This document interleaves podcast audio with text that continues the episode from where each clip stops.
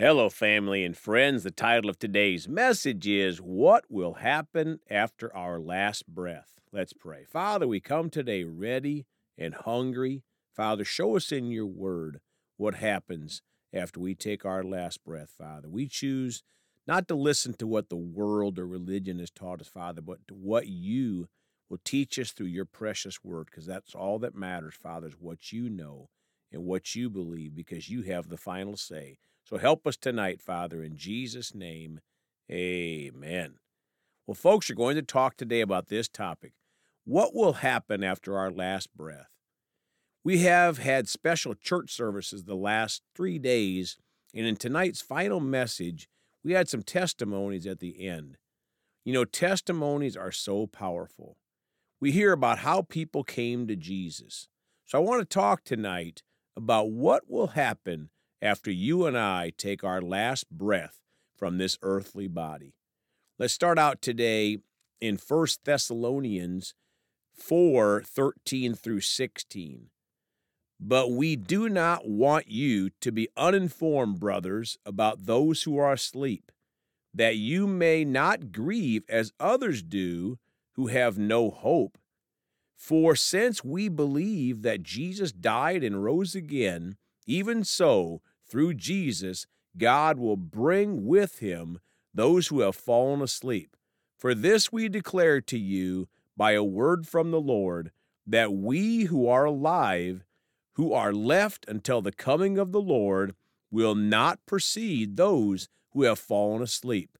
For the Lord himself will descend from heaven with the cry of command, with the voice of the archangel, and with the sound of the trumpet of God, and the dead in Christ will rise first. Then we who are alive, who are left, will be caught up together with them in the clouds to meet the Lord in the air, and so we will always be with the Lord. My friends, we focus so much on this earthly time, but our focus really should be on eternity. Because when we take our last breath, or if Jesus comes back first, we're going to arise in the clouds to meet him in the air. Those of us that know people that have gone on and left this world prior to this time, and they made Jesus their Lord and Savior, those people will rise first to meet Jesus in the clouds. And if that's us, we'll be one of those. And then those on the earth that are born again will rise to meet Jesus in the clouds. Revelations 21 8. But as for the cowardly, the faithless, the detestable, as for murderers, the sexually immoral, sorcerers, idolaters, and all liars, their portion will be in the lake that burns with fire and sulfur, which is the second death. My friends, that will be a horrible day in their last breath. For who? The faithless? Who's that? The people that don't believe upon Jesus. The detestable, murderers, the sexually immoral. Our world is filled with sexual immorality. It's become normal, it's become acceptable to the world, but not to God. Now let's read Revelations 20:10. And the devil who had deceived them was thrown into the lake of fire and sulfur, where the beast and the false prophet were, and they will be tormented day and night forever and ever. Verse 14 Then death and Hades were thrown into the lake of fire. My friends, there will be torment day and night forever and ever and ever for those that have not made Jesus their Lord and Savior. My heart is so heavy tonight for the religious. You know, people can take that term and think, oh, yeah, I'm religious. But see, God doesn't look at that positively because you know who the most religious people there were in the Bible? It's God's anointed people, the Israelites, that totally missed the coming of the Lord and Savior. Now, I know there are those that have received Jesus from that group, but think about those most religious people who stood on the corners and prayed and put their religious ceremonies and customs ahead of Jesus. My friends, We cannot put anything, including our church denomination, ahead of our Lord and Savior Jesus Christ, because He is the only way. And it's not through religious ceremonies that any of us are going to heaven. I'll never forget my time in the nursing homes, where it was such a blessing to spend time with those older people. But the thing that God showed me the most is how religious people are. You know, we all know how we were brought up in, our, in a certain denomination, or whatever our background is. But we have no idea about people brought up in other denominations, and everyone thinks their denomination is right. It's human nature to want to belong, to be part of a group. But see, you won't find that anywhere in the Bible. Hey, join this certain church. No, the church of the Lord Jesus Christ, because he's the one that paid the price at Calvary. There's no one in our church that did that. And everything we do should point to Jesus, not to religion. And so my heart is heavy tonight for those of you that might be listening. Oh, you might know religion, but do you know Jesus as your personal Lord and Savior? Because Jesus said to go to heaven, we must be born again.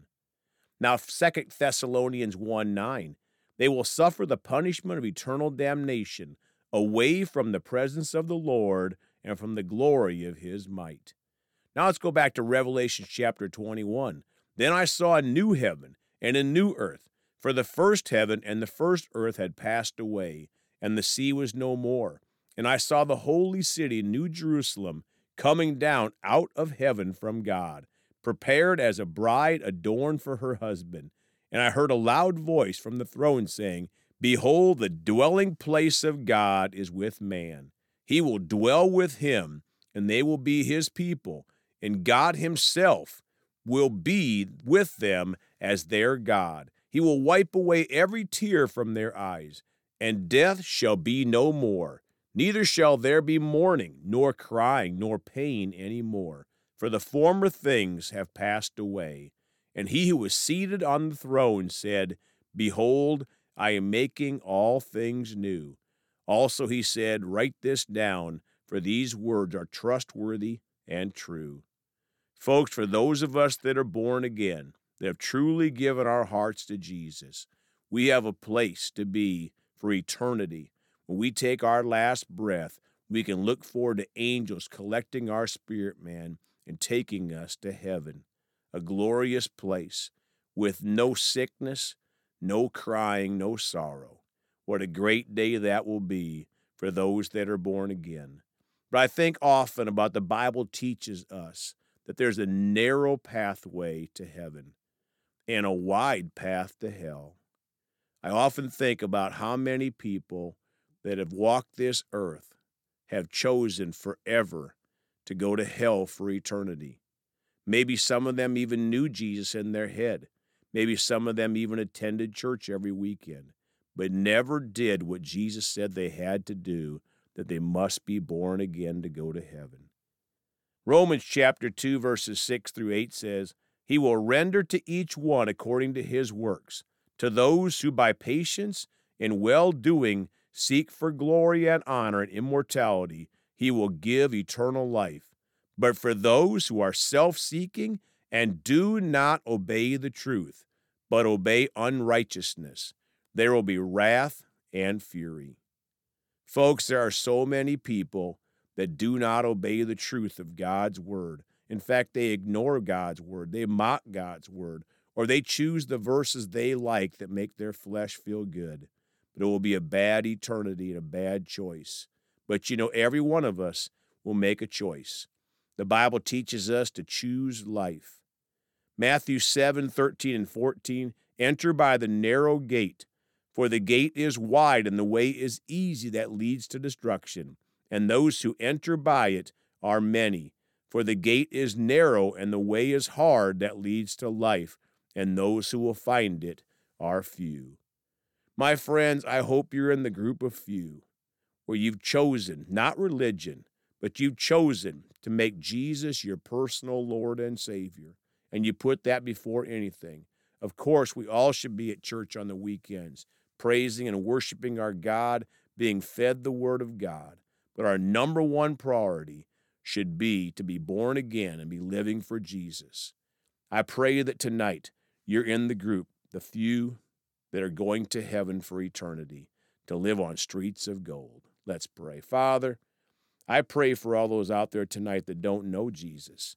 Maybe they know about him, but they're not sure when they take their last breath if they're going to heaven or to hell.